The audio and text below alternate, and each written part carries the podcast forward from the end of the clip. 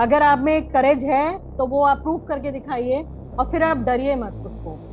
इस पूरी दुनिया में असंख्य लोग हैं और असंख्य लोगों के लिए केवल दस बारह तो करियर नहीं हो सकते, इट्स नॉट पॉसिबल। ये बहुत फनी है। अब आप कहेंगे सब चीज चल रही है ऐसे ही, कोई बात नहीं, आप अपने एक घर से शुरुआत कर दीजिए, सबसे मत शुरुआत करिए, सबको मत देखिए, अपने एक से शुरुआत करिए। क्या पता एक वो कब हजार हो जाए और हजार वो कब लाख हो जाए और हमारा भारत फिर से वो सोने की चिड़िया हो जाए।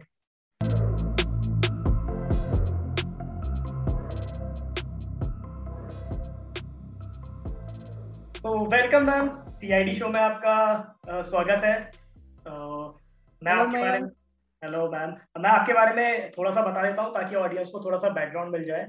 तो आपका एक फैशन इंस्टीट्यूट है, आपने स्टार्ट करा था चार साल पहले और अभी आपका काफी अच्छे से वो रन हो रहा है मुरादाबाद में, काफी लोगों को पता चला है उसके बारे में। बिकॉज ऑफ लॉकडाउन मेरे ख्याल से ज्यादा अभी वो फोकस में आ गया अभी लास्ट दो साल से, अगर आप उसको देखोगे तो। अगर आप बता सको उसके बारे में तो वो ज्यादा अच्छा रहेगा, आप अपने आप बताओ उस चीज के बारे में। Okay, thank you Mayank. I am Barkha Upadhyay और मैं उगान फैशन इंस्टीट्यूट रन कर रही हूँ। हमारे इंस्टीट्यूट में fashion designing, interior designing, textile designing, fine arts के डिग्री कोर्स से लेकर डिप्लोमा कोर्स तक हम प्रोवाइड करते हैं और विद विद क्वालिटी स्किल्स, जिसको हम कहना चाहिए कि हम uh, कोशिश ये करते हैं कि हम अपने बच्चों को वो स्किल्स दे सकें जो बच्चे बाहर जाके uh, लेते हैं। मतलब मेट्रो सिटीज में गिने चुने मेट्रो सिटीज हैं जिनके नाम वो रटे हुए हैं कि हाँ हम चंडीगढ़ जाएंगे, हम बेंगलोर जाएंगे, मुंबई जाएंगे, दिल्ली जाएंगे, तो ये गिने चुने हैं, लखनऊ जाएंगे,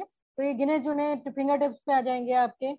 तो वो रटे हुए हैं कि हाँ वहीं पे क्वालिटी एजुकेशन है और थोड़ा बहुत और लग्जरी। हम स्टूडेंट्स की बात करें तो वो ज्यादातर माइंडसेट है उनका कि हाँ हमारे पास वी हैव मनी, तो we should spend money on abroad and all these thing, कि अब्रॉड जाके पढ़ाई करके भी क्वालिटी सिंबल आ जाएगा कि हमारा बच्चा तो यहाँ पढ़ के आया है और ऑब्वियसली अच्छा ही होगा। ऐसा कुछ नहीं है, हमारी जो भारत है वो भी बहुत अच्छा है, उसकी खुशबू भी प्यारी है और वो कुछ देता है पूरे वर्ल्ड को, इससे उसको गुरु बोलते हैं भारत को। तो थोड़ा सा था मैम, आपको कुछ ऐसा लगता है क्या कि जो बच्चे बाहर जाते हैं तो वो हो सकता है कि एक पेरेंट्स का पर्सपेक्टिव होता हो कि उन्हें, मतलब जैसे अगर कोई पेरेंट्स है अभी वो बताते हैं कि उनका बच्चा बाहर पढ़ रहा है तो उन्हें भी प्राइड एक महसूस होता है, तो आपको लगता है कि वो भी एक प्रेशर होता है बच्चों के अंदर? हाँ होता है बिल्कुल, अभी भी हम फेस कर रहे हैं, उस चीज से निकल भी नहीं पाए हैं अभी।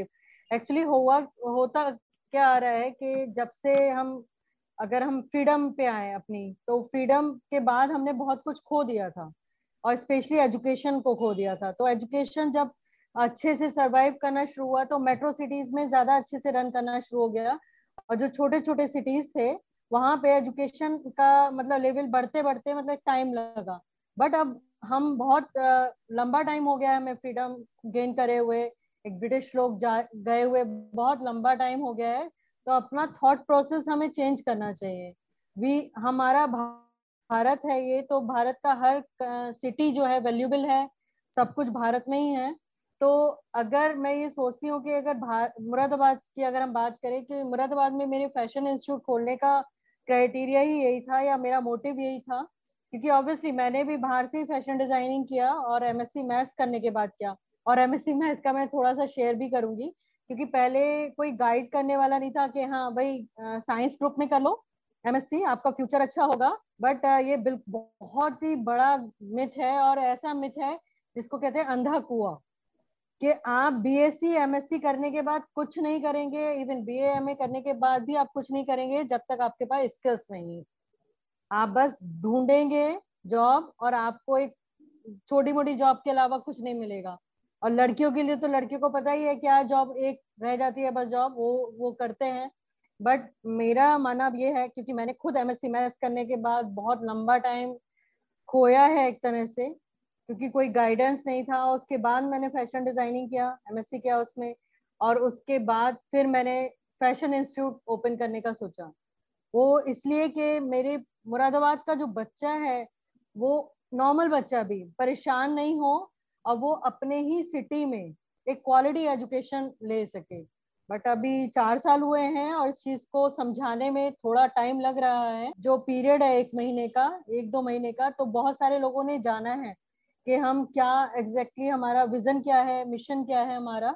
तो इसलिए मैं मतलब वो बात अलग होती है कि हमने क्या मतलब किया है, लेकिन एक टीम जो वर्क कर रही है, तो मैं रियली थैंक्स बोलूंगी मयंक का, अमन का, दोनों का, ट्रेड इन डोमेन का बोलूंगी कि पूरी टीम वर्क कर रही है। वो तो खैर हमारा काम है। जैसे मैं आ, एक पॉइंट टच करना चाहूं मयंक, ये वाला जो अभी आपने बोला ना काम है, हाँ। अगर शायद यही बात हम सबको समझा सके तो ये बहुत अच्छी बात होगी। काम सबका होता है, बट जो कस्टमर होता है वो डिप्रेस इसलिए हो जाता है कि जिसका जो काम है वो अपना काम ऑनेस्टली से नहीं करता।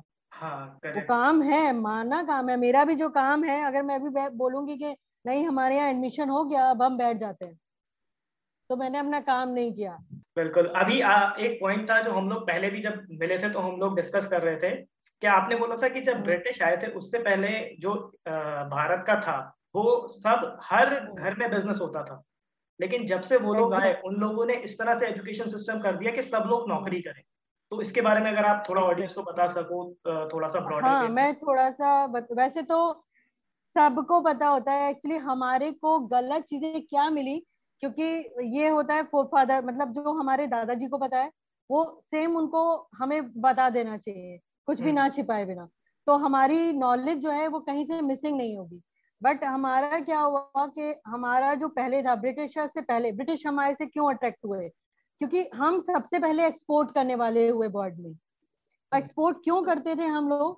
हमारे यहाँ जैसे आप बोलते हैं कृषि को, किसान को कि बहुत गरीब है, ये है, हमारे कृषि को फर्स्ट नंबर पे माना गया था, और कृषि के नीचे हमारा आ जाता है व्यापार, व्यापार यानी बिजनेस को हमारे सेकंड नंबर पे माना गया था, और फिर उसके बाद आ जाते थे हमारे सर्विस क्लास यानी कि नौकरी, नौकरी को हमारे यहाँ बिल्कुल थर्ड या बिल्कुल लोअर कैटेगरी में माना गया है कि उसको वो उसकी कोई वैल्यू नहीं है नौकरी की, कि नौकरी कर रहे हो यानी कि सर्विस कर रहे हो, इट मींस तुम नौकर हो। और इवन अब्दुल कलाम जी ने भी यही बात कही थी, और उनकी बात को पता नहीं क्यों सबने सीरियसली नहीं लिया। मेरे माइंड में अब्दुल कलाम जी की मतलब वैल्यू ऐसी है कि मतलब जस्ट लाइक अ एक संत होते हैं, बहुत ऋषि होते हैं, उस कैडर में आते हैं वो, कि मतलब वो अभी भी मेरे गूज़बम्प हो रहे हैं जब मैं उनका नाम ले रही हूँ, क्योंकि उनकी बातें जो हैं वो इतना रिलेट करती हैं यूथ को, और इतना समझाया उन्होंने सबको, पता नहीं क्यों नहीं समझ में आया, और इतने प्यार से समझाया है, इतना पोलाइट, इतना काइंड होके समझाया है। उन्होंने यही कहा था कि अगर नौकरी के लिए पढ़ोगे तो नौकर ही बनोगे, अगर अपने बिजनेस के लिए पढ़ोगे या स्किल्स के लिए पढ़ोगे तो अपना काम करोगे, अपने बॉस बनोगे। ये बहुत बड़ी चीज थी, और उन्होंने कहा भी था कि please change the education system, कि एजुकेशन सिस्टम चेंज करिए, क्योंकि हम इंग्लिश जस्ट अ लैंग्वेज, अगर आप लैंग्वेज को लैंग्वेज की तरह पढ़ेंगे तो अच्छा रहेगा। जैसे हम फ्रेंच पढ़ते हैं, जर्मनी हम पढ़ते हैं, तो जर्मनी हम पढ़ते हैं तो जर्मनी का कल्चर थोड़ी अडॉप्ट कर लेते हैं। अभी हम इंग्लिश पढ़ते हैं तो फ्रेंच, हाँ हम इंग्लिश पढ़ रहे हैं, इंग्लिश को हम लैंग्वेज की तरह से नहीं पढ़ रहे, हम हाँ, पूरा कल्चर ही अडॉप्ट कर लें। exactly. और वो कल्चर ऐसा है कि हम नौकरी के पीछे भाग रहे हैं। बच्चा ऐसा हो गया कि इंग्लिश नहीं बोलता, उसकी पर्सनैलिटी गिर गई, उस वो बेचारा अपना स्किल्स के ऊपर डाउट करने लगता है। करेक्ट। और जबकि भारत में स्किल्स ऐसे भरा हुआ है, art and craft and creativity के, जो पूरे वर्ल्ड के लिए एक एग्जाम्पल है। वही चीज मेरा एक विजन जो है बहुत आगे के लिए, वही चीज मोटिवेट करना है कि प्लीज इंग्लिश को एक लैंग्वेज रहने दो, उसको अपना कल्चर मत बनाओ, क्योंकि हमारा हर घर का एक कल्चर होता है, वो घर के कल्चर उसकी खुशबू होती है। बिल्कुल। वो खुशबू उसकी घर की आइडेंटिटी प्रूव करती है, तो वो हमारे जो आइडेंटिटी है हमारा भारत, इसकी खुशबू, तो वो कहीं मिस नहीं होना चाहिए, और वो मिस हो रही है। बट थैंक्स टू यूथ कि आजकल के यूथ जो है वो इस बारे में सोच रहे हैं, बात कर रहे हैं, यूथ बिल्कुल चेंज हो चुका है। जैसे मैं मयंक से बात कर रही हूँ, मयंक से ये वाले टॉपिक मेरे से मैं जब बोल रही हूँ तो आई डोंट थिंक सो कि मयंक बोर हो रहे होंगे या ये सोच रहे होंगे कि मैम ये क्या बोल रही हैं, मुझे नहीं लगता ऐसा बोल रहे। लेकिन ये हमारा बीच वाला जो इरा था तो वो ये सब सुनने को तैयार नहीं था। अब वाला जो हमारा यूथ है, वो यंग जनरेशन जो हमारी है, वो तो अब बिल्कुल हमारे पुराने भारत पे आ गया है, उसको समझ में आ गया है कि हमारा भारत जो है वो कितना प्रीशियस है और उसको कैसे संभालना है। तो इसलिए मुझे थोड़ा कम मेहनत करनी पड़ रही है अपनी बातें समझाने में, पहले बहुत। जैसे मैं आपसे, मैं पहले भी जब हम लोग मिलते थे तो बातें करता, तो मैंने वही सोचा था कि जो आपकी जो ये पूरा जो विजन है वो जाना चाहिए बाहर, मतलब यूथ को समझना चाहिए हाँ। अभी ठीक एग्जैक्टली हो क्या रहा है। इवन हाँ मयंक अभी का एग्जाम्पल है, जैसे कि अभी मैं कुछ ऐसी वॉच कर रही थी इंटीरियर के रिगार्डिंग, और मैंने अपने भारत के बारे में जो फील किया था तो वो ये था कि हम लोगों को एसी वगैरह की जरूरत नहीं पड़ती थी, इवन कूलर भी हमें जरूरत नहीं पड़ती थी। और मैं हमेशा इस बात पे क्वेश्चन करती थी अपने आप से कि मैंने कहा पहले के लोग ऐसे कैसे रह लेते थे और अब क्यों नहीं रह पाते, क्या ये एक मतलब एडिक्शन है या क्या है।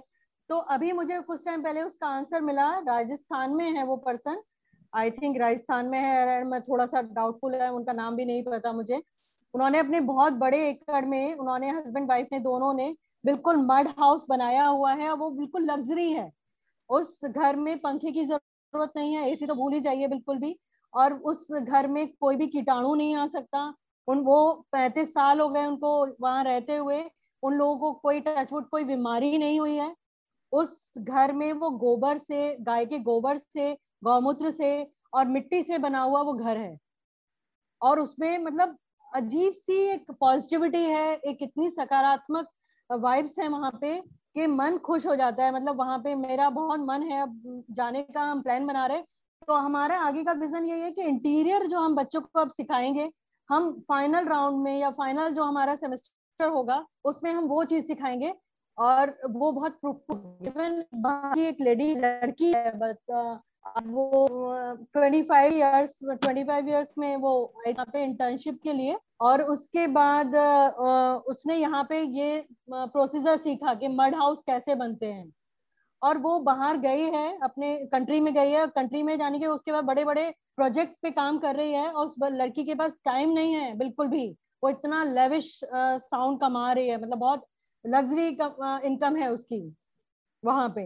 मतलब मैं सरप्राइज थी कि हमारी जो धरोहर है वो दूसरा सीख के गया है, और वो इतना अच्छा अर्न कर रहा है, साउंड मनी अर्न कर रही है। उसके पास लड़की के पास टाइम नहीं है, अभी बहुत यंग है वो।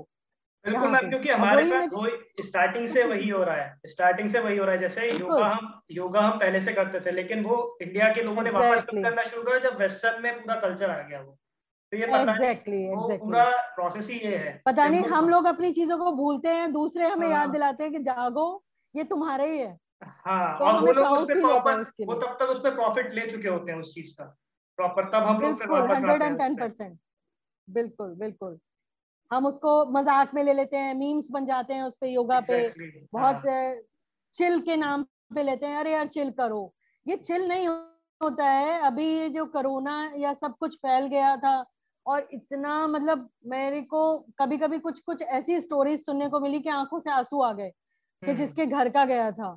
बट मैं ये सोचती थी कि मतलब अगर हम योगा को कनेक्ट करे रहते, ना सुनते इतना ज्यादा न्यूज या ना इन सब चीजों से पैनिक होते, जा पाते।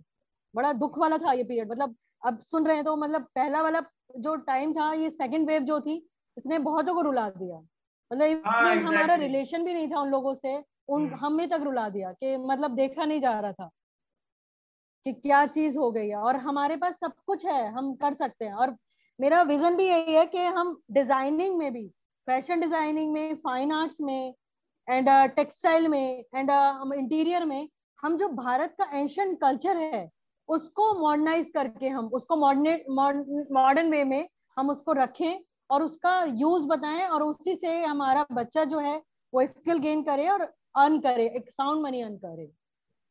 बिल्कुल। अच्छा, अपने को ऐसा नहीं लगता है कि नो ऑफेंस टू बड़े बड़े जितने भी कॉलेज हैं, मतलब उनकी तरफ कुछ गलत बात नहीं है, लेकिन वो लोग बहुत ज्यादा पैसा आ, रेस करके वो लोग कुछ ऐसा एनवायरनमेंट बनाना चाह रहे हैं कि जो बहुत ज्यादा फैंसी लगता है। उसकी वजह से मेरे ख्याल से बच्चे वहाँ अट्रैक्ट होके जाते हैं। वहाँ वो लोग वो नहीं देखते कि एग्जैक्टली क्या स्किल्स हो रही है, क्या मिल रही है उन्हें, या फिर क्या और चीजें मिल रही हैं। वो बस खाली फैंसी वर्ड देख के चले जाते हैं, जो कि हम लोग नहीं कर सकते, क्योंकि हम लोग प्रॉपर एक स्किल्स देना चाह रहे हैं उन लोगों को। तो ये हाँ बिल्कुल सही कह रहे हैं मयंक, क्योंकि अगर आप इंफ्रास्ट्रक्चर पे सोचें तो इंफ्रास्ट्रक्चर पे आप एक साउंड अमाउंट खर्च कर देंगे, फिर इंफ्रास्ट्रक्चर आप पूरा बना लेंगे, और फिर आपको एक लालच माइंड में आ जाएगा कि मैंने इतना लगाया है अब मुझे इतना ही लेना है। बिल्कुल। तो वो जो आपके पास बच्चे आएंगे, आप सारा कुछ वो पैसा जो आपने लगाया है, इवन वो आपने अपनी बिल्डिंग के लिए लगाया है, इट डजंट मीन कि वो रिस्पॉन्सिबल है बच्चे उसके लिए कि बच्चे पे करें उसके लिए, बट आपका जो माइंड सेट हो जाता है हम लोगों का कि हमने लगाया है तो अब हम बच्चे बच्चों से लेंगे, हम उसको कि हम इनको लग्जरी प्रोवाइड कर रहे हैं तो हम इनको बच्चों से लेंगे, इसलिए वो साउंड अमाउंट जो फीस है वो उनसे चार्ज करते हैं। और आई डोंट थिंक सो कि वो स्किल्स पे काम करते हैं, क्योंकि मेरे पास ये मेरा एक्सपीरियंस रहा है कि मेरे पास फैकल्टीज के लिए, मैं नाम तो नहीं लूंगी कि इस यूनिवर्सिटी के लिए से आई थी वो लड़की, बट वो एक अच्छी यूनिवर्सिटी से आई थी जो एक ब्रांड बन चुकी है, वो यूनिवर्सिटी यूपी की है, बट उस यूनिवर्सिटी से आने के बाद मतलब आप, मैं इतना हाथ आपको अगर दिखा रही हूँ तो इतनी सारी उसकी फाइल्स थी, और इतनी सारी फाइल्स, उसने फैशन डिजाइनिंग में ग्रेजुएशन किया हुआ था, वो सॉरी ग्रेजुएशन फैशन डिजाइनिंग में किया हुआ था। तो उसका मैंने जब इंटरव्यू लिया तो उससे मैंने एक जस्ट फाइल में एक फाइल पिक किया और उससे उसके बाद रैंडमली क्वेश्चन पुटअप किया उस बच्ची से, तो वो बिल्कुल पजल थी, उसको पास कोई आंसर नहीं था उस क्वेश्चन का। उस मैंने कहा ये आप ही की फाइल है, आप ही के नोट्स हैं, तो आपको पता होना चाहिए। तो वो बोली मैम ये नोट्स तो हमें बता दिया जाता है कि बना लो बना लो करके, तो हम बना लेते हैं क्योंकि हमें असाइनमेंट पूरा करना होता है, हमें नहीं पता इसमें क्या क्या लिखा हुआ है। आई वॉज सरप्राइज्ड कि वो ये कह रही थी कि मुझे पता नहीं, वो ग्रेजुएट थी फैशन डिजाइनिंग में और वो कह रही मेरे को नहीं पता। तो और फिर मैंने कहा तो फिर आपको आता क्या है, बोले मैम मुझे स्टिचिंग और एम्ब्रॉयडरी आता है। तो मैंने कहा बेटा डिजाइनर का काम स्टिचिंग एम्ब्रॉयडरी नहीं होता, that is the part of designing, ये डिजाइनर टोटल टेलर नहीं होता। तो बोले मैम मुझे स्टिचिंग एम्ब्रॉयडरी में आप कुछ भी करा लिए। मैंने कहा सॉरी ये सब तो हम नहीं इतना ज्यादा ऐसे कराते, आप एजुकेशन पॉइंट ऑफ व्यू से बताइए आप अपना बच्चों को कैसे। तो वो बहुत ऑकवर्ड फील कर रही थी उसमें। और उसके बाद फिर सेम आउट ऑफ यूपी मेरे पास सेम यूनिवर्सिटी से ही एक लड़की आई, उसने वो जो अभी मैं पहले बात करी उसने फोर इयर्स का ग्रेजुएशन किया था, उसके बाद एक लड़की आई उसने थ्री इयर्स का ग्रेजुएशन किया था। और उसका मतलब इलस्ट्रेशन देख के मुझे हंसी आ रही थी। मैंने कहा बेटा, और उसने आ, मैंने उसको बोला कि आप पोर्टफोलियो एंड रिज्यूमे लेके आइएगा अपना। तो वो पोर्टफोलियो के नाम पे पता है कैसे लाई है, पोर्टफोलियो का मतलब है कि एक फाइल में उसने जस्ट सारी शीट्स भरी और डाली और मैम लीजिए आप देखिए। तो इट्स नॉट अ पोर्टफोलियो, ये पोर्टफोलियो नहीं होता। तो मैंने कहा ये क्या है, मैंने कहा एक तो पहली बात तो आपका प्रेजेंटेशन बहुत ऑकवर्ड है और आपने जो बेस्ट शीट के नाम पे इसमें रखा हुआ है वो थोड़ा मुझे बेस्ट शीट तो नहीं लग रहा। बोले हाँ मैम आप सही कह रहे हो, ये मेरा इतना अच्छा नहीं हो पाया था, ये ऐसे हुआ था, मतलब उसके बहुत सारे एक्सक्यूजेस शुरू हो गए। और फिर वहां पे तो मैंने कहा आपने ग्रेजुएशन किया हुआ है इतनी अच्छी यूनिवर्सिटी से और वो भी आप इतनी दूर जाके आपने ग्रेजुएशन किया है और फिर भी आपका मतलब जो वर्क है वो ऐसा है जिसमें मैं एक शीट नहीं निकाल पा रही बेस्ट शीट। और वो मतलब वो ऐसी हो गई कि उसको लगने लगा कि मुझे फिर से कर लेना चाहिए। मतलब ये कितना मतलब ये ये मतलब ऐसी बात हो गई कि आपने एक इतने रेनाउंड इंस्टीट्यूट से करा है और आप पोर्टफोलियो लेके जा रहे हो और आपको पोर्टफोलियो का मतलब भी नहीं पता है। और ये तो डिजाइनिंग में प्रेजेंटेशन बहुत बड़ा हमारा एक पार्ट होता है कि आपको प्रेजेंट कैसे करना है। अगर आप डिजाइनर हो और अगर वो अपने आप को ही प्रेजेंट नहीं कर पा रही तो वो डिजाइन कैसे प्रेजेंट करेगी, तो उसे वही चीज नहीं सिखाई जा रही। exactly. तो ये बहुत बड़ा फॉल्ट है हमारे एजुकेशन सिस्टम में, हम कह सकते हैं एक तरह से। बिल्कुल बिल्कुल। और एग्जैक्टली exactly, मयंक मैं ये कहना चाह रही हूँ कि एक डिजाइनर जो होता है वो एक बहुत बड़ा मिथ हमारे जो लोकल एरियाज या स्मॉल सिटीज में डेवलप है कि एक डिजाइनर केवल कपड़े सिलता है या वो कपड़ों की डिजाइनिंग वाला ही डिजाइनर होता है। डिजाइनर का मतलब होता है जो कुछ भी वो डिजाइन कर रहा है, वो डिजाइन किसी भी फील्ड में कर सकता है। बिल्कुल। और ये किसने फैलाया है मिथ के फैशन डिजाइनर इट मींस के कपड़ों वाला डिजाइनर हो गया। यहाँ कपड़ों का नाम भी नहीं आया, फैशन में भी कपड़ों का नाम नहीं आया। फैशन को अगर हम हिंदी में एक्सप्लेन करें तो चलन बोलते हैं उसको, जो चीज चल रही है और वो कोई भी चीज चल सकती है, चलन में कुछ भी आ सकता है। फैशन किसी भी चीज का हो सकता है जो अच्छा लगे और लोगों को एक्सेप्ट करने में उसको प्राउड फील हो कि मैं कुछ यूनिक दिख रहा हूँ या मैं इसको कैरी करके यूनिक लग रहा हूँ या मेरी पर्सनैलिटी में इसमें कुछ और अच्छा एड ऑन हो रहा है, वो वो फैशन की तरह से अडॉप्ट करता है। और उसको जो डिजाइन करते हैं वो सब डिजाइनर ही होते हैं, they all are fashion designers. और फैशन डिजाइनर एक बहुत बड़ा काम करते हैं। अगर आप, मैं बहुत बड़ा एग्जाम्पल है, अगर आप बहुत लोगों ने ये देखी होगी बाजीराव मस्तानी मूवी आई थी, उस मूवी में जो आ, मतलब जो डिजाइनर रही हैं वो अंजू मोदी रही हैं। okay. और अंजू मोदी एक बहुत अच्छी डिजाइनर हैं, और उसके बाद भी जब उनको बोला गया, I forgot the name of director Bajirao Mastani, बहुत संजय लीला भंसाली, हाँ संजय लीला भंसाली, हाँ भंसाली जी, तो संजय लीला भंसाली ने उनको बोला कि हाँ आपको इनको लिए डिजाइन करना है, मतलब तो आप बिलीव नहीं करेंगे, आई थिंक डेढ़ या एक डेढ़ साल उनका रिसर्च चला था उस गांव में, वहां जाके सारा कुछ, और एक डेढ़ साल। और आज का बच्चा हमारे पास आके कहता है मैम एक, एक साल में डिप्लोमा करने के बाद हम इतना तो हो जाएगा कि हम अच्छे खासा कमा सकते हैं। तो ये कितना फनी है, सोचिए कि वो इतनी रेपुटेटिव अंजू मोदी डिजाइनर होने के बाद भी वो डेढ़ साल तक रिसर्च करती हैं कि उस इरा में क्या चीज पहनी जाती थी, उन्होंने कितनी बुक सर्च कर दी, सब कुछ कर दिया, और एग्जैक्ट उन्होंने वही चीज लाके दी। और एक जस्ट लाइक का जो मस्तानी जो किरदार था उसके ऊपर एक कैप थी, एक टर्बन टाइप था उनके ऊपर, वो उन्होंने उनका इवेंट था, वो वो एक अलग लुक दिया था उन्होंने, और वो बहुत फेमस भी हुआ था। बिल्कुल बिल्कुल। तो ये जो एक अलग सी चीज है डिजाइनर को, डिजाइनर कहिए या किसी भी स्किल्स में आप जाइए, थोड़ा पेशेंस रखना पड़ता है।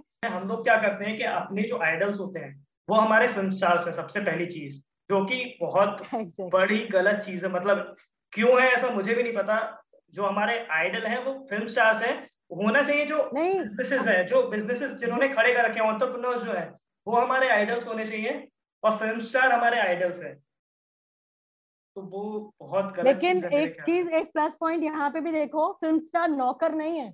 हाँ एग्जैक्टली, है ना, फिल्म स्टार एक क्रिएटिव पर्सन है। हुँ, अब हुँ, हम क्या देखते हैं, मूवीज से इंस्पायर्ड होते हैं, ना कि उस कैरेक्टर से इंस्पायर्ड होते हैं। उसकी स्टोरी देखता ही नहीं है कोई, वो देखता है कि आज कितना कमा रहा है, उसका स्ट्रगल किसी ने देखा ही नहीं है। Exactly exactly. अगर हम, मैं, मेरे पास वैसे तो बहुत सारे ऐसे फिल्म स्टार्स हैं, एक्ट्रेसेस हैं जो इन्होंने बहुत स्ट्रगल uh, करके आए हुए हैं, but they all are creative person, वो किसी के नौकर नहीं है, वो नौकरी नहीं करते। वो हमारे सामने बहुत बड़ा एग्जाम्पल है, वो इंडस्ट्री बहुत बड़ा एग्जाम्पल है क्रिएटिविटी का। लेकिन हम लोग क्या सोचते हैं कि हम लोग सोचते हैं जादू हो जाएगा और हम बस बन जाएंगे, उसके पीछे बहुत बड़ी स्ट्रगल होती है। इवन अगर आप लता मंगेशकर जी को देखें, तो अगर उनकी स्ट्रगल मैंने पढ़ा था, तो मतलब ऐसी स्ट्रगल थी कि उन लोगों के पास, बहनों के पास खाने के भी लिए नहीं था, और सिर्फ वो पता नहीं इतनी दूर दूर तक चल चल के जाते थे, ऑडिशन देते थे, और उनकी आवाज भी उतनी फिल्टर नहीं थी, लता जी की आवाज भी, और वो धीरे धीरे करके जो उन्होंने गेन किया है। लेकिन वो अब जो इतना काम हो गए हैं, वो इसलिए काम हो गए हैं कि जैसे हमारे टैगलाइन है उगान का, क्रिएटिविटी टेक्स करेज, ये बहुत रियल है कि, और ये बहुत डीप है, जो लोग बस खाली पढ़ के छोड़ देते हैं, वो बहुत ज्यादा डीप है आपकी जो टैगलाइन है, बहुत डीप है, क्योंकि इसके लिए नो डाउट आपको करेज की जरूरत बहुत ज्यादा पड़ेगी, क्योंकि रिस्क इतना होगा, कंपटीशन इतना है सब जगह। तो वही मैंने कहा कि फिल्म स्टार से अगर इंस्पायर होना है तो ठीक है, वहां से भी हो जाओ, लेकिन रियल सेंस पे हो, वो ऊपर ऊपर का देख के मत हो उसमें, कि ये नहीं कि उनको कॉपी करने लग गए या ये करने लग गए। अक्षय कुमार को हम फॉलो करते हैं, तो अक्षय कुमार को देखते हैं कि वो वेटर रह चुके हैं। अगर हम रजनीकांत की बात करें तो उनकी लाइफ तो बहुत ही टफ है। इवन रजनीकांत जो है, उनकी कोठी के बाहर लिखा हुआ है पेन इज गेन। तो सोचिए, जब उस बंदे ने ये लिखा है कि पेन इज गेन, तो कितना ज्यादा उसने, मतलब वो सहा होगा, आप सोच सकते हैं। तो इसी को कहते हैं क्रिएटिविटी टेक्स करेज, मतलब वाकई में, मतलब अगर आप में करेज है तो वो आप प्रूफ करके दिखाइए, और फिर आप डरिए मत उसको। आपको गॉड, ऊपर भगवान देख रहे हैं, वो आपको एक डेस्टिनेशन पे जरूर पहुंचा देंगे, हंड्रेड एंड टेन परसेंट पहुंचाएंगे। बिल्कुल बिल्कुल। अभी क्या हो रहा है कि आ, काफी लोग, अभी जो अवेयरनेस हो रही है यूथ के अराउंड, वो हो रही है कि मेरे को कुछ अपना करना है, क्योंकि वो टाइम चला गया, दस साल मेरे ख्याल से दस साल हो गए उस टाइम को कि हाँ जब लोगों को नौकरी जाने का खतरा होता था। अभी तो जो मतलब जो होते हैं अभी जो यूथ है वो ये सोचते हैं कह रहे भाड़ में गई नौकरी, अगर उससे कोई कुछ बोल देता है तो उसका चल रहा है। You are the example, trading opinion is the example for that. वो अभी अच्छा एग्जांपल है, हाँ बिल्कुल, वो जो जनरली चल रहा है ना वो ये सोचते हैं कि मुझे करना है अपना, लेकिन क्या होता है वो भी बहुत गलत चीजों से इंस्पायर्ड है अभी करेक्ट, क्योंकि वो सोचते हैं कि मैं अभी जॉब छोड़ूंगा, दो साल में ये बिजनेस करूंगा और मेरे को फंडिंग मिल जाएगी, पैसे दे देगा कोई, इन्वेस्ट कर देगा, मेरे पास पैसे आने लगेगा। और वो मतलब लाइफस्टाइल से बहुत ज्यादा इंस्पायर्ड है जो सक्सेसफुल पीपल है उनकी, उनके स्ट्रगल वो नहीं देख रहे हैं अभी भी। जैसे आपने, जैसे आपने होना बहुत जरूरी है, जैसे आपने अभी बिजनेस स्टार्ट करा लेकिन आप ऑब्वियसली वो इतना पैसा नहीं कमा रहे हो लेकिन आप खुश होना उस चीज में, वो चीज वो नहीं देख रहे हैं जो अभी करंट जो आ रहे हैं नए बिजनेस में। एग्जैक्टली, वो बहुत बड़ी प्रॉब्लम है यहाँ पे। यूथ बहुत आ, बहुत सारा यूथ तो ऐसा है कि हमारे लिए एक एग्जाम्पल है बहुत से, लेकिन अब जो एक क्राउड की हम बात करें क्योंकि हमारे लिए एग्जाम्पल एक दो लोग नहीं होने चाहिए कभी। तो हम जब बात करते हैं तो एक क्राउड की बात करते हैं कि क्राउड में चल क्या रहा है ऐसी। इवन अगर मैं यहाँ पे बात करूं कि अभी हम बहुत ज्यादा कहते हैं कि हम मॉडर्न हो गए हैं, ओपन माइंडेड हो गए हैं, तो लड़कियों के मामले में तो मैं आई डोंट थिंक सो कि हम ओपन माइंडेड हुए हैं कि लड़कियों के मामले में लड़कियों को बिजनेस का हम अपॉर्चुनिटी बिल्कुल नहीं देना पसंद करते, उन पे विश्वास नहीं करते क्योंकि ये चीज मैं फेस कर रही हूँ, तो उन पे विश्वास नहीं करते। वो कहते हैं कि लड़कियां बिजनेस नहीं कर सकती हैं, इवन लड़कियों को खुद में विश्वास नहीं है। सबसे बड़ी मैम चीज क्या होती है ना कि हाँ, और ये मैंने बहुत ज्यादा चीज देखी है। जैसे एक एग्जाम्पल है, मैं एक इंटरव्यू ही देख रहा था तो उसके अंदर क्या था, एक लड़की ने बहुत अच्छा कोई डिश बनाई तो दूसरी लड़की उससे आके कहती है कि तू तो शादी के बाद खुश रहेगी, तेरा पति खुश रहेगा। उसे इनफैक्ट उसे ये बोलना चाहिए था कि हाँ तू आगे जाके बहुत अच्छा रेस्टोरेंट खोल सकती है। तो exactly, आप वो exactly. जो वो जो थिंकिंग है ना वो लड़कियों लड़कियों में भी मतलब बहुत ज्यादा है, जो सेक्सिस्ट वाली थिंकिंग है बहुत। हाँ, उनका भी गलती नहीं है मयंक, क्योंकि उनको जो ग्रोन अप किया जाता है ना वो अभी तक वो सत्तर साल वाली परंपरा चलती चली आ रही है कि बेटा अभी भी, चाहे आप किसी भी अच्छी फैमिली की बात कर लीजिए, कितनी भी साउंड फैमिली की बात कर लीजिए, बहुत ही रेयर हैं जो सोचते हैं कि हाँ लड़की को इंडिपेंडेंट होना है पहले, शादी से पहले, और ये बहुत जरूरी है। लेकिन जो उनको ग्रोन अप किया जाता है कि आपको पढ़ाया लिखाया जा रहा है और इसलिए कि आपको एक अच्छा लड़का मिले।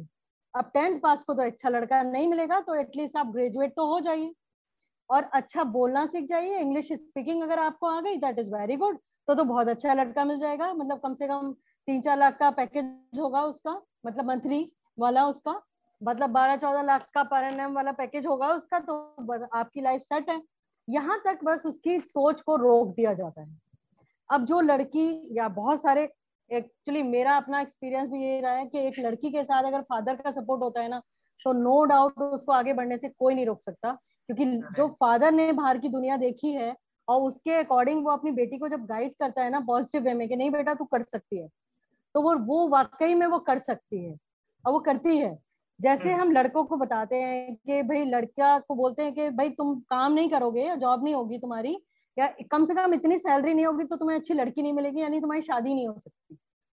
ये रिस्ट्रिक्शन रिस्ट्रिक्शन है आपके साथ, क्योंकि अगर आप कमा नहीं रहोगे तो ऑब्वियसली आपकी शादी तो होने से नहीं।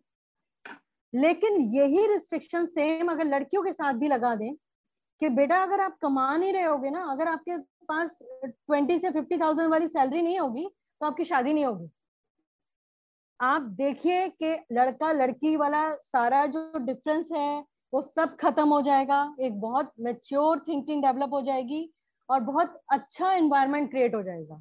ये जितने भी केसेस होते हैं ये होते हैं सब बंद हो जाएंगे अपने आप। एग्जैक्टली, जो डोमेस्टिक जो शादी के बाद जो काफी केसेस आते हैं, अगर लड़की इंडिपेंडेंट हो तो वो टॉलरेट करेगी नहीं, वो चीज करेगी नहीं और उसके साथ शायद होगा भी नहीं ऐसा। हाँ। क्योंकि डोमेस्टिक वायलेंस जो होते हैं ये सारी चीजें वो इसी वजह से होते हैं कि फाइनेंशियली प्रॉब्लम होती है।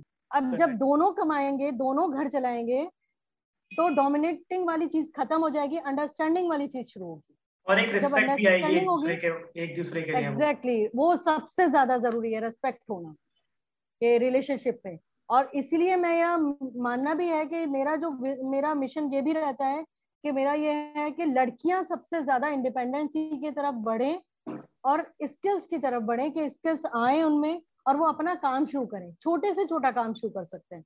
आजकल तो गांव में भी बहुत सारी चीजें ऐसी हैं। इवन अभी मयंक, अच्छा है कि आज आपने मुझे उसके लिए किया, कल ही मैंने एक लेडी का पढ़ा है, रूमा देवी करके हैं, राजस्थान की, राजस्थान के बाड़मेर की हैं वो, और उनकी स्टोरी क्या है, बहुत थोड़ी सी टची सी भी है कि वो सिक्सटीन या सेवनटीन ईयर्स की एज में उनकी शादी हो गई, फिर उनका एक बेबी था, बेटी हुई उनकी, और वो बेटी थोड़ा सा ग्रोन अप हुई तो वो बीमार बीमार हो गई और वो डेथ हो गई उसकी, वो बचा नहीं पाई उसको, और वो उनको बहुत सदमा लगा उनको, और वो उनको लगा कि मेरे पास इतना भी नहीं कि मैं अपनी बच्ची को बचा सकूं, मतलब मेरे पास इतना पैसा भी नहीं कि मैं अपनी बेटी को बचा सकती। तो फिर उन्होंने, और उनके पास शायद एट्थ पास है वो, और उनके पास कुछ था नहीं, उनके पास स्किल्स, अब यहाँ पे आ रही है स्किल्स की बात कि उनके पास पढ़ाई जरूरी नॉर्मल लेवल तक है। अगर आप ट्वेल्थ पास भी हैं तो मैं ऐसे बहुत बड़े बड़े बिजनेसमैन दिखा दूंगी, ऐसे बहुत बड़े बड़े क्रिकेटर्स भी हैं हमारी लाइन में। आई थिंक सचिन तेंदुलकर की बात ले लीजिए, वो ट्वेल्थ पास ही हैं शायद, एम आई राइट मयंक? बिल्कुल बिल्कुल। तो ऐसे वो किसकी वजह से, किस वजह से सचिन तेंदुलकर है? जस्ट बिकॉज ऑफ स्किल्स, कि उनके क्रिकेट में स्किल्स थे तो वो सचिन तेंदुलकर हैं, नहीं तो सचिन नाम के तो बहुत सारे लड़के मिल जाएंगे आपको। और उसे स्किल को पॉलिश करता पॉलिश करते रहें पूरी जिंदगी भर। एग्जैक्टली, पॉलिश करते रहें, सही बात है बिल्कुल। तो वो रूमा देवी की बात भी यही थी, उनको कुछ नहीं आता था, सिर्फ सिलाई कढ़ाई आती थी, तो उन्होंने कढ़ाई से शुरू किया, पांच छह लेडीज को जोड़ के, और उनको जोड़ के उन्होंने आज की डेट में, आज वो शायद थर्टी टू ईयर्स की होंगी, और आज पता है आपको उनकी टीम कितनी है? मैं ट्वेंटी टू थाउजेंड लेडीज की टीम है उनके पास। ओके, जस्ट इन बारह चौदह साल में बाईस हजार एक बहुत बड़ा एक फिगर होता है, बहुत बड़ी वो होती है, नंबर होता है। तो बाईस हजार लेडीज को अपने साथ जोड़ लेना, दैट्स अ ग्रेट थिंग। बिल्कुल। और मैम ऐसी स्टोरीज ना, ऐसी स्टोरीज हमें ढूंढनी पड़ती है एक्चुअली। आज के जो जो टाइम चल रहा है, ऐसी स्टोरीज हमें इंटरनेट पे ढूंढनी पड़ती हैं। हमारी जो स्टोरीज फेमस जो हमारी स्टोरीज फेमस हो रही है, वो वो स्टोरी फेमस हो रही है कि ज्यादा पैसा हम जल्दी से कैसे कमाएं। वो स्टोरीज आजकल बहुत ज्यादा फेमस हो रही है, पता नहीं क्यों। इवन मैं, हाँ, ये मार्केटिंग भी यही हो रही है। मार्केटिंग को अगर देखते हैं बहुत सारी वीडियोस, अरे आप परेशान हैं, आप मार्केटिंग नहीं कर पा रहे, अपना बिजनेस आप जल्दी से ग्रोन अप नहीं कर पा रहे, एक महीने में कमाइए एक लाख रुपया। क्या हाँ, एग्जैक्टली, वो समझ ही नहीं आता, मतलब क्या है, समझ क्यों इतना पैसे की तरफ जस्ट इसको स्क्रॉल कर देती हूँ। हाँ, मैं इसको स्क्रॉल कर देती हूँ, मैंने कहा बहुत बकवास चीजें हैं। और इवन मार्केटिंग के लिए भी यही चीज हो रही है। जैसे आपने, मतलब मैंने ये चीज मैंने कभी कभी मैंने सुना है, मैंने मैं ये मैं तुमसे भी शेयर किया था कई बार। मैंने कहा मैं ऐसा ऐसे करके हो रहा है, देखने के पता नहीं है क्या चीज है, समझ में नहीं आ रहा। क्योंकि देखिए, संजीवनी बूटी नहीं मिल सकती, ऐसा नहीं है कि आपको एक चम्मच से पिलाया जाए और आपका बिजनेस ग्रूम ऐसे ग्रूम हो जाए, ऐसा नहीं हो सकता। वो आपके लिए उसको मेहनत करना पड़ेगा। बिजनेस लाइक जस्ट लाइक का एक बच्चा, एक छोटा बच्चा, जैसे अगर आपने एक साल एक बच्चे को हुआ है तो एक साल अगर आपके बिजनेस को भी हुआ है तो आपको जैसे एक साल के बच्चे की आप केयर करिए, वैसे ही आप अपने बिजनेस की केयर करिए। बिल्कुल सेम ऐसे ही, जैसे जैसे बच्चा बढ़ता है वैसे वैसे बिजनेस बढ़ता है। आपको टेन ईयर्स में आपको लगता है कि हाँ, अब मेरा बिजनेस थोड़ा थोड़ा मुझे सपोर्ट कर सकता है, बट आप एक साल में ही अपने बिजनेस से बोले कि अब तो मुझे खिला, तो आपका क्या एक साल का बच्चा आपको खिला सकता है? How can it possible? नहीं हो सकता। इवन अगर भगवान का भी बच्चा आ जाएगा ना, भगवान भी अगर साक्षात आ जाएंगे तो वो भी चमत्कार करके नहीं कह सकते ऐसा, बोले नहीं मैं नहीं करूंगा, बहुत सारे रूल्स रेगुलेशन है जिनमें मैं बना हुआ हूँ, नियम होते हैं, ऐसा नहीं करूंगा। भगवान भी नहीं करेंगे ऐसा।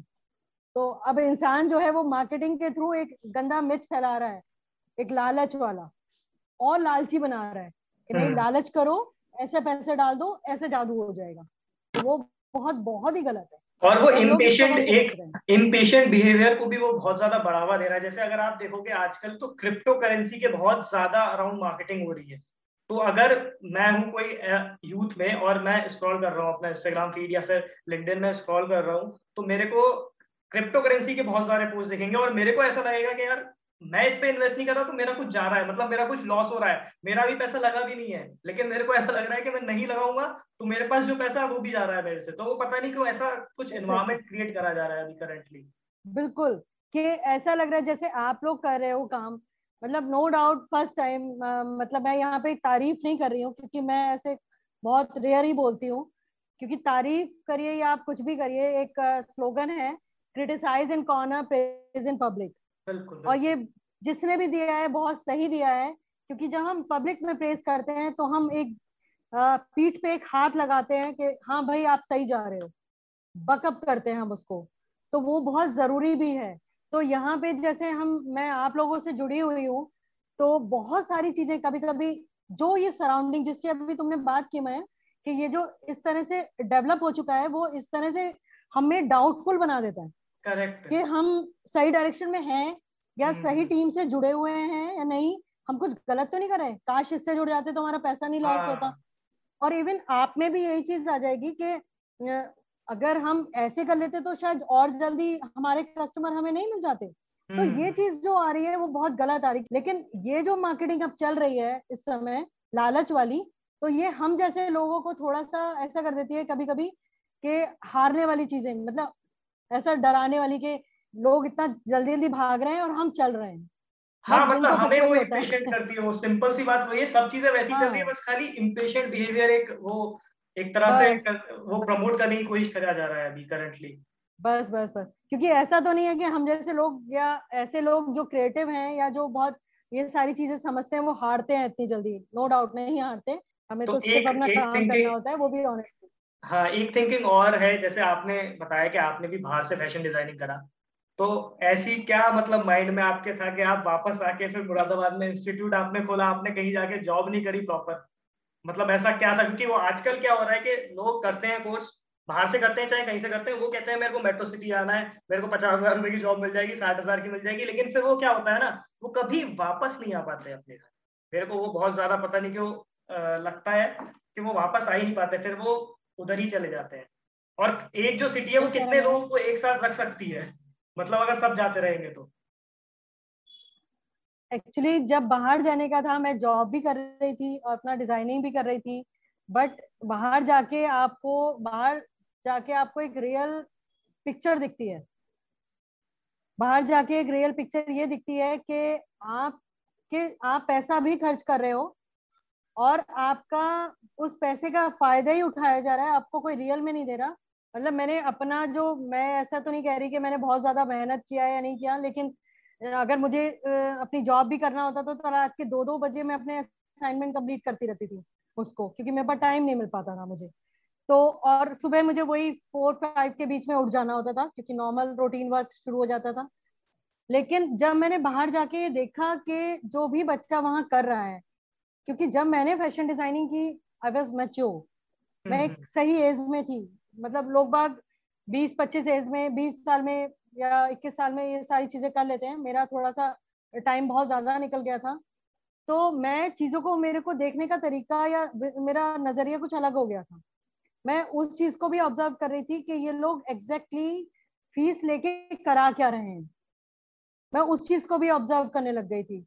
और मेरे माइंड में एक चल रहा था कि हाँ धोखा तो चल रहा है और हर जगह चल रहा है कि आप एक इंफ्रास्ट्रक्चर दे रहे हो और एक फैशन डिजाइनिंग जैसा सब्जेक्ट बोल दिया आपने, और फैशन डिजाइनिंग का एक मिथ बन गया है कि फैशन डिजाइनिंग मींस कि एक बहुत खर्चीले वाला कोर्स है ये, एक ये भी सीन बना दिया है।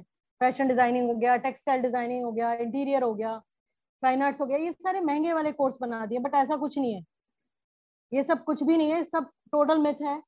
और यहाँ पे मुरादाबाद में करने का मेरा बेसिक मोटिव ही यही था कि मेरे को मुरादाबाद के बच्चों को, यानी कि अगर मैं ये चाहती हूँ कि हर छोटे सिटीज में भी इस तरह के अच्छे इंस्टीट्यूट होने चाहिए, और वो अच्छे इंस्टीट्यूट इंफ्रास्ट्रक्चर से कभी नहीं होंगे, आपकी सोच से होंगे कि आप बच्चों को क्या देना चाह रहे हैं। अगर उसमें आप ऑनेस्ट हो, मेरा मोटिव ही यही था यहाँ खोलने का कि नहीं, मुरादाबाद का बच्चा मुरादाबाद में कुछ सीखे, इवन मुरादाबाद के आसपास का बच्चा, जैसे रामपुर हो गया, चंदौसी है, अमरोहा है, अगर इनको बहुत पहले की बात करें तो ये कस्बों में आते थे, बट अब ये छोटे स्मॉल टाउन में आते हैं और काफी डेवलप हो चुके हैं। वहाँ पे ऐसा नहीं है, अच्छा क्राउड है, बहुत डेवलप क्राउड है, बट फिर भी उनको एजुकेशन वाला अभी वहाँ तक कैडर पूरी तरह से नहीं पहुंचा है। तो और मुरादाबाद में एजुकेशन के मामले में थोड़ा सा मैं, ये तो फैक्ट है कि बैकवर्ड मानती हूँ मैं मुरादाबाद में एजुकेशन के मामले में, इसलिए मानती हूँ क्योंकि मुरादाबाद में कोई एजुकेशन को लेके बात ही नहीं करता, कोई स्किल्स को लेके बात ही नहीं करता, कोई क्रिएटिविटी को लेके बात ही नहीं करता। सब लोग ऐसे आ, मतलब एक रूटीन पे बात करते हैं ना, जैसे चलती चली आ रही है कि हाँ ठीक है ऐसे ही बात करो। बट अगर हम बात करें क्रिएटिविटी की, एजुकेशन की, तो वो उसके बारे में कोई कन्वर्सेशन नहीं होता, कोई ऐसी काउंसलिंग्स नहीं होती स्टूडेंट्स की। कॉलेजेस में काउंसलिंग सेल गवर्नमेंट की तरफ से बना दिया गया है, और काउंसलिंग सेल का मतलब होता है कि आप बच्चा जब आपके पास आए तो उसकी आप प्रॉपर काउंसलिंग करिए, यानी कि काउंसलिंग मीन्स आप उसको समझाइए। काउंसलिंग मीन्स ये बिल्कुल नहीं होता कि आप किसी के बाहर किसी प्रोफेशनलिस्ट को बुलाइए और वो अपने बारे में, बिजनेस के बारे में समझा देगा। इट्स नॉट प्रमोशन करके चला जाएगा, काउंसलिंग नहीं है बिल्कुल। आ, वो तो अपनी मार्केटिंग करके चला गया। हाँ। बच्चे को क्या, बच्चे तो एडमिशन ले चुका है ना वहाँ पे, अब उसकी काउंसलिंग कर दो नहीं करो उसको क्या फर्क पड़ रहा है। काउंसलिंग का मतलब होता है पहले आप काउंसलिंग करिए कि आप इस सब्जेक्ट के लिए सही हैं या नहीं है, आपका इंटरेस्ट इसमें है या नहीं है। गवर्नमेंट में ये चीज सोच के डाला है इसको, बट ऐसा तो हो नहीं रहा ना। वो काउंसलिंग एक ऐसा हो गया कि भाई काउंसलिंग के नाम पे हम किसी को बाहर को बुला लेते हैं। इवन पेरेंट्स भी काउंसलिंग नहीं करते बच्चे की। पेरेंट्स को हमेशा एट्थ के बाद बच्चे की काउंसलिंग करना चाहिए कि बेटा तुम्हारा इंटरेस्ट किस में है। अगर उसका इंटरेस्ट क्रिएटिविटी या फाइन आर्ट्स या इन सब चीजों में है तो उसको बोल दीजिए कि ठीक है नॉर्मल स्टडी कंप्लीट करो ट्वेल्थ तक, फिर हम आपको क्रिएटिविटी में डाल देंगे। Correct. तो उसको प्रेशराइज मत कीजिए कि वो नाइंटी परसेंट मार्क्स लाए या एटी परसेंट। उसको बोल दो बेटा बस जस्ट पास हो जाना है तुझे, कि तू ट्वेल्थ पास हो जा, that is good for you. अगर तुझे आईएएस पीसीएस बनना है तब भी कोई दिक्कत नहीं है, क्योंकि तब उसके लिए भी आपको ग्रेजुएशन करने के बाद अलग से कोचिंग लेना पड़ता है। मतलब आपको ऐसे भी बहुत सारे मिल जाएंगे फोर्टी परसेंट फिफ्टी परसेंट वाले जो आईएएस बन गए हैं। बिल्कुल बिल्कुल। तो मेरे ख्याल में परसेंटेज तो कहीं मैटर करती ही नहीं है, ये जस्ट स्टेटस सिंबल हो चुका है। so, तो इसके अंदर इसके अंदर इसके अंदर मैं एक बहुत ही कॉन्ट्राडिक्टरी बात बोलना चाहूंगा कि पेरेंट्स अभी क्या, जब हम थोड़ा ट्वेल्थ के बाहर निकलते हैं तो फिर पेरेंट्स से हम जब कॉलेज में गए, हम लोग किसी ने हमसे कुछ बोला और हमने घर पे आके वो बताया, तो पेरेंट्स क्या बोलते हैं, हमें दूसरों की बात नहीं सुननी चाहिए। अब वो बच्चा बारह साल यही सुनता, वो अपने मार्क्स पे जज होता हुआ आया है, वो बारह साल अपने वो दूसरों के जो जजमेंट है उसे लेके वो बड़ा हुआ है। अब अगले साल ही आप उसको बोल रहे हो कि बाहर की बात सुननी नहीं है, अरे उसे बारह साल आपने उसे बड़ा ही उस तरह से कहा, तो वो एक साल में कैसे चेंज हो जाएगा। तो ये बहुत ज्यादा कॉन्ट्राडिक्टरी मेरे को लगती है चीजें एक्चुअली। मयंक ये जो आपने बोला ना कि हमें औरों की बात नहीं सुनना चाहिए, ये जो लाइन है ये पता है कहाँ से डेवलप हुई है, बहुत पॉजिटिव लाइन है। बिल्कुल बिल्कुल। ये पेरेंट्स नहीं बोली थी कि हमें बाहर की बात नहीं सुननी चाहिए, ये बच्चों के लिए, बच्चे को अपने स्किल्स देने के, मतलब बच्चा घबरा रहा है और बाहर वाला बोल रहा है। बाहर वालों का ये है कि लैग पुलिंग, अगर आप ऊपर चढ़ रहे हैं सीढ़ी पे तो नीचे आपके बीस लोग खड़े हुए हैं आपकी टांग खींचने के लिए कि आप ऊपर नहीं जाइए, सक्सेस नहीं कर सकते आप। तो ये चीज एक फादर ने अपने बच्चे से कहा है कि बेटा तू अपने में विश्वास रख, तू बाहर वालों की बात मत सुन और तू कुछ कर सकता है। लेकिन अब क्या हो गया है, अब वो बिल्कुल चेंज हो गया है। मतलब वो बात होता है ना, एक लाइन में आपने देखा होगा, एक लाइन लगी हुई है, सबसे पीछे वाला कुछ कहता है और वो बैक बैक करके खड़े हुए हैं, वो आगे तक पहुंचते पहुंचते बाद वो कुछ की कुछ हो जाती है। हाँ, वो रियल बात गायब हो जाती है और वो पता नहीं क्या पहुंचता है आगे। वही चीज अभी हो रखा है कि पेरेंट्स अभी कहते हैं कि देख उसके मार्क्स ऐसे आए हैं, उसके ऐसे आए हैं, उसके ऐसे आए। अब बच्चा बेचारा पजल कि मुझे उससे बेटर करना है या मुझे उससे बेटर करना है या मुझे उससे बेटर आना है। तेरी तो राइटिंग भी अच्छी नहीं है, तेरी तो आर्ट भी अच्छी नहीं है, आर्ट पढ़ाएंगे नहीं, तुझे ड्राइंग भी नहीं आती, देख उसकी ड्राइंग कितनी अच्छी है। इतना कंपैरिजन झेलते झेलते वो जैसे तैसे तो ट्वेल्थ पास कर लेता है। अब ट्वेल्थ पास करने के बाद तू हमारी सुन, हाँ, की मत सुन। Correct correct. पहले तो सब वही वही कॉन्ट्राडिक्टरी जो हो गया ना वो स्टेटमेंट के, बच्चा कैसे वो बारह साल वही छोड़ दो। हाँ बिल्कुल। अब उस बच्चे को फ्री छोड़ दो, अगर वो तुमने ऐसे कर दिया है तो ट्वेल्थ में उसके फ्रेंड से उसको राय करने दो, हाँ, कम्युनिकेशन करने दो। अब भी उसको फ्री छोड़ो नहीं, अब फ्री नहीं छोड़ना, अब तो तुमने ट्वेल्थ पास कर लिया है, अब तुम हमारे कंट्रोल में हो, अब बताओ तुम्हें क्या करना है। अब उसने कुछ भी बोला, इसमें तो कुछ है ही नहीं।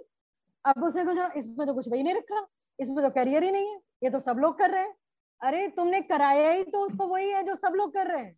करेक्ट करेक्ट तो वो चीज ध्यान नहीं देते पेरेंट्स, पता नहीं क्यों अपना बहुत क्वालिटी टाइम जो है पेरेंट्स बच्चों के साथ क्यों नहीं इन्वेस्ट करते, वो क्यों मोबाइल में और इसमें इतना बिजी हैं। वो जो बच्चा है ना, हमारे घर का एक बच्चा, चाहे वो काला है, गोरा है, छोटा है, लंबा है, लेकिन उस पेरेंट के लिए, उन माँ बाप के लिए वो हीरा है, और उस हीरे को इग्नोर करते हैं और अपने मोबाइल और लैपटॉप में और फेसबुक में और इसमें लगे रहते हैं। इवन अपने दोस्तों में लग जाते हैं, फादर हैं तो, या अपने बिजनेस को इतना ध्यान दे देते हैं, अपनी सर्विस को ध्यान देते हैं। लेडीज हैं, किचन में दे दिया ध्यान कि हम तो होम होम मेकर हैं। होम मेकर का मतलब ये नहीं होता कि आप बच्चे को कुछ बना नहीं सकते। अगर हम बड़े बड़े पहले वॉरियर्स की बात करते हैं, अगर हम एंशिएंट टाइम पे, एंशिएंट भी नहीं है, बहुत पुराना टाइम नहीं है, तो एक मदर जो होती है वो एक क्रिएटर होती है। मदर के पास वो पावर है कि वो बच्चे को कुछ भी बना सकती है, बट वो अपने से तो निकले, वो सोचे तो कि हाँ मैं क्रिएटर हूँ, इट्स माय चाइल्ड, इसको मैं जैसे भी ढालूंगी, जितनी भी सुंदर शेप बनाऊंगी, ये बन जाएगा वो।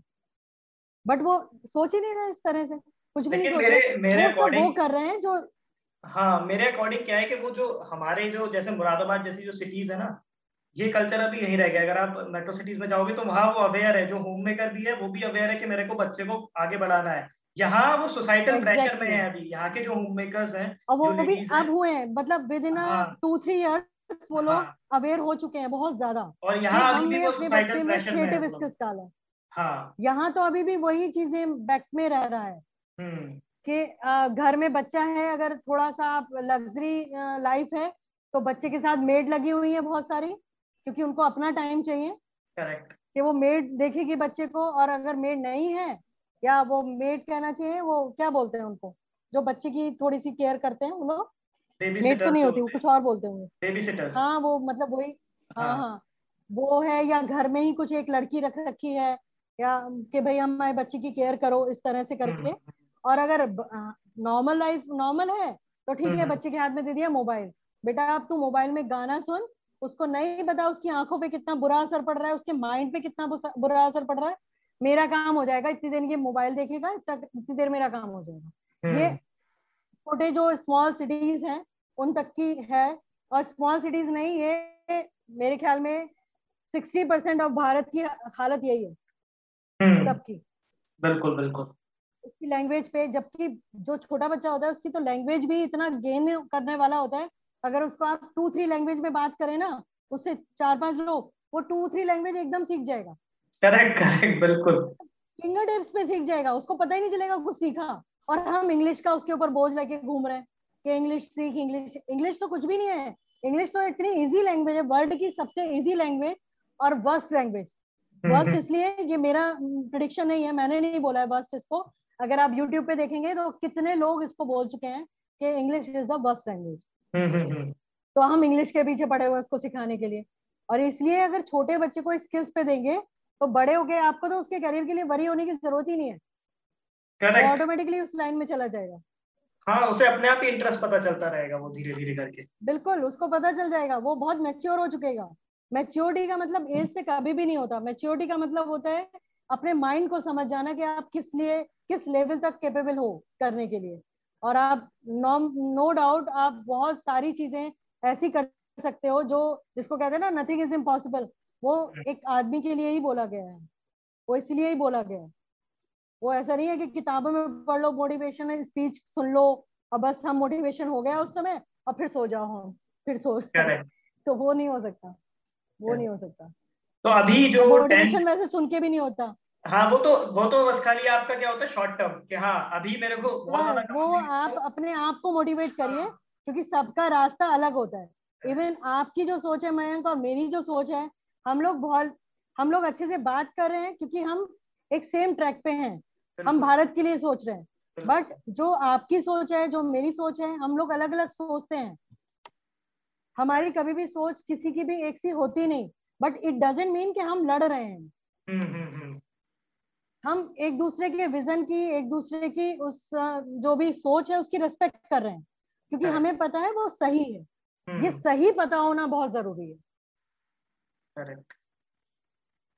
अभी जो टेंथ टेंथ क्लास में जो बच्चे हैं, ट्वेल्थ क्लास में जो बच्चे हैं और उन्हें पता नहीं कि क्या करना है, तो आप उन लोगों को क्या एडवाइस देना चाहोगे? अभी थोड़े हम लास्ट में आ रहे हैं इंटरव्यू के, तो आप थोड़ा इसकी तरफ चलते हैं थोड़ा, क्योंकि टेंथ और ट्वेल्थ अभी बहुत ज्यादा कंफ्यूजन हो, क्योंकि लॉकडाउन हो गया, उनका एग्जाम्स नहीं हो रहे हैं, उनके रिजल्ट नहीं आ रहा, उन्हें कुछ समझ ही नहीं आ रहा कि कहाँ जाए, ना उनके पेरेंट्स को कुछ समझ आ रहा है, तो उन लोगों को आप क्या बोलना चाहोगे अभी करंट सिचुएशन में?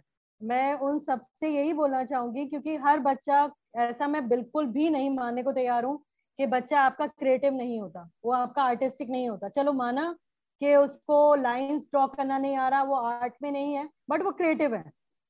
ऐसा कोई बच्चा, मतलब ये गॉड गिफ्टेड है, हर बच्चा क्रिएटिव है किसी ना किसी फील्ड में। तो मेरा बस यही उनसे कहना है कि प्लीज टेंथ के बाद अपने बच्चे से थोड़ा उसके साथ काउंसलिंग करिए, फ्रेश माइंड से काउंसलिंग करिए, उसकी चीजों को जज करिए, वो किस पे बहुत अच्छा अच्छा गेन कर रहा है। वो किसी भी, हमारे पास जो सब्जेक्ट हैं वो हमारे पास ही हैं, इसके अलावा भी बहुत सारे सब्जेक्ट हैं। आप सोचिए कि इस पूरी दुनिया में असंख्य लोग हैं और असंख्य लोगों के लिए केवल दस बारह तो करियर नहीं हो सकते, इट्स नॉट पॉसिबल। ये बहुत फनी है। तो आप लोग उन चार पांच चीजों को मान के बैठ गए हैं कि नीट कर लेगा बच्चा, या इंजीनियरिंग कर लेगा बच्चा, या सीए कर लेगा बच्चा, या एसएससीए कर लेगा बच्चा। क्योंकि यही मैंने अभी लेटेस्ट में, मेरी बहुत सारे कॉलेजेस में काउंसलिंग हुई तो बच्चों ने यही बोला कि हम एसएससीए कर रहे हैं। मतलब कितने रूटीन या बुरा, मतलब बोरिंग से आंसर थे उन लोगों के, उसमें कुछ एक पैशन नहीं था। और नहीं तो बिजनेस कर लेगा क्योंकि उसके पापा का बिजनेस चल रहा है। करेक्ट। तो ये जो रूटीन वाले आंसर हैं उनसे आप अपने बच्चे को बचाइए। बहुत सारी स्ट्रीम है, बहुत सारी अनलिमिटेड स्ट्रीम है। आपके बच्चे को जो भी आता है आप उसी में उसको एक करियर प्रोवाइड करिए, उसमें उसके स्किल्स को डेवलप करिए। अगर वो क्रिएटिव है, आप चाहें तो हमारे पास भी या मेरे कॉन्टेक्ट में से भी कॉन्टेक्ट कर सकते हैं आप काउंसलिंग के रिगार्डिंग। लेकिन अपने बच्चे में प्लीज प्रेशर मत करिए, आप उसको क्रिएटिव डायरेक्शन में जाने दीजिए। आप उसको बॉस बनने के लिए प्रो, प्रमोट कीजिए, ना कि सर्वेंट बनने के लिए प्रमोट कीजिए। अब आप कहेंगे सब चीज चल रही है ऐसे ही, कोई बात नहीं, आप अपने एक घर से शुरुआत कर दीजिए, सबसे मत शुरुआत करिए, सबको मत देखिए, अपने एक से शुरुआत करिए। क्या पता एक वो कब हजार हो जाए और हजार वो कब लाख हो जाए और हमारा भारत फिर से वो सोने की चिड़िया हो जाए। Correct correct. तो बस यही था कि अपने बच्चों को प्लीज क्रिएटिव ही बनने रहने दीजिए और क्रिएटिव लाइन में ही उनको जाने दीजिए, उनको फ्री छोड़िए, उन पे प्रेशर मत डालिए कि डॉक्टर का बेटा डॉक्टर बनेगा और क्रिकेटर का बेटा क्रिकेटर बनेगा। ये ऐसा नहीं है। और सॉरी, बेटा नहीं बेटी भी, मतलब दोनों के लिए मैं बात कर रही हूँ, क्योंकि वो आजकल वो स्लोगन नहीं ऐसे मुंह से निकलता है तो वो वही निकल जाता है।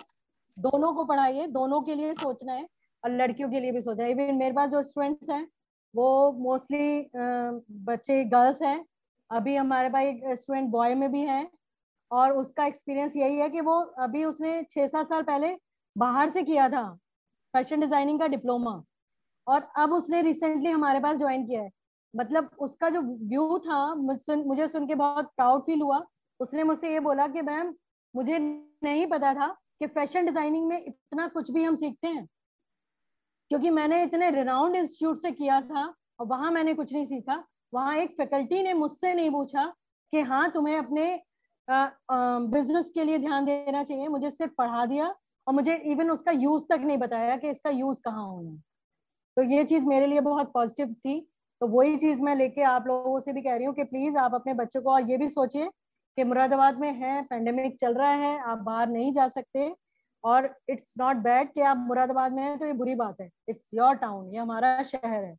तो अगर हमारा शहर है, हम अपने शहर के बारे में सोचेंगे नहीं तो हम किसके बारे में सोचेंगे? जैसे शहर के, जैसे हम अपने घर के बारे में सोचते हैं, घर शहर के बारे में भी सोच लीजिए। और आप इवन डिसाइड नहीं कर रहे, इवन मिलने तो आइए या कॉल तो करिए। मैं अभी इसके अंदर डिस्क्रिप्शन में भी सारे लिंक्स डाल दूंगा, सब इंस्टाग्राम आईडीज और फोन नंबर्स, जो वीडियो जा रही है तो वहां से वो लोग कॉन्टेक्ट कर सकते हैं डायरेक्टली। तो थैंक यू मैम, काफी अच्छा कन्वर्सेशन रहा हमारा और ऑडियंस को काफी ज्यादा मजा आने वाला है सुनने के लिए। ये काफी चीजें नहीं सीखेंगे वो लोग। पहली बात तो ये सारी चीजें जो मेरे अंदर, मुझसे इस तरह से नॉर्मल बात करने के लिए, क्योंकि ये मैं बहुत टाइम से था कि मैं ये सारी चीजें शेयर करूं और तुमने इतने नेचुरल वे में मुझसे ये मैं शेयर कर पाई और इवन सबसे शेयर कर पाई और हम लोगों की बात हो रही थी। बट उस बात के जरिए मुझे लगा कि मैं सबसे बात कर रही हूँ। तो इस thanks a lot for this opportunity, कि बहुत अच्छी अपॉर्चुनिटी थी। चलिए, ओके ओके, थैंक यू।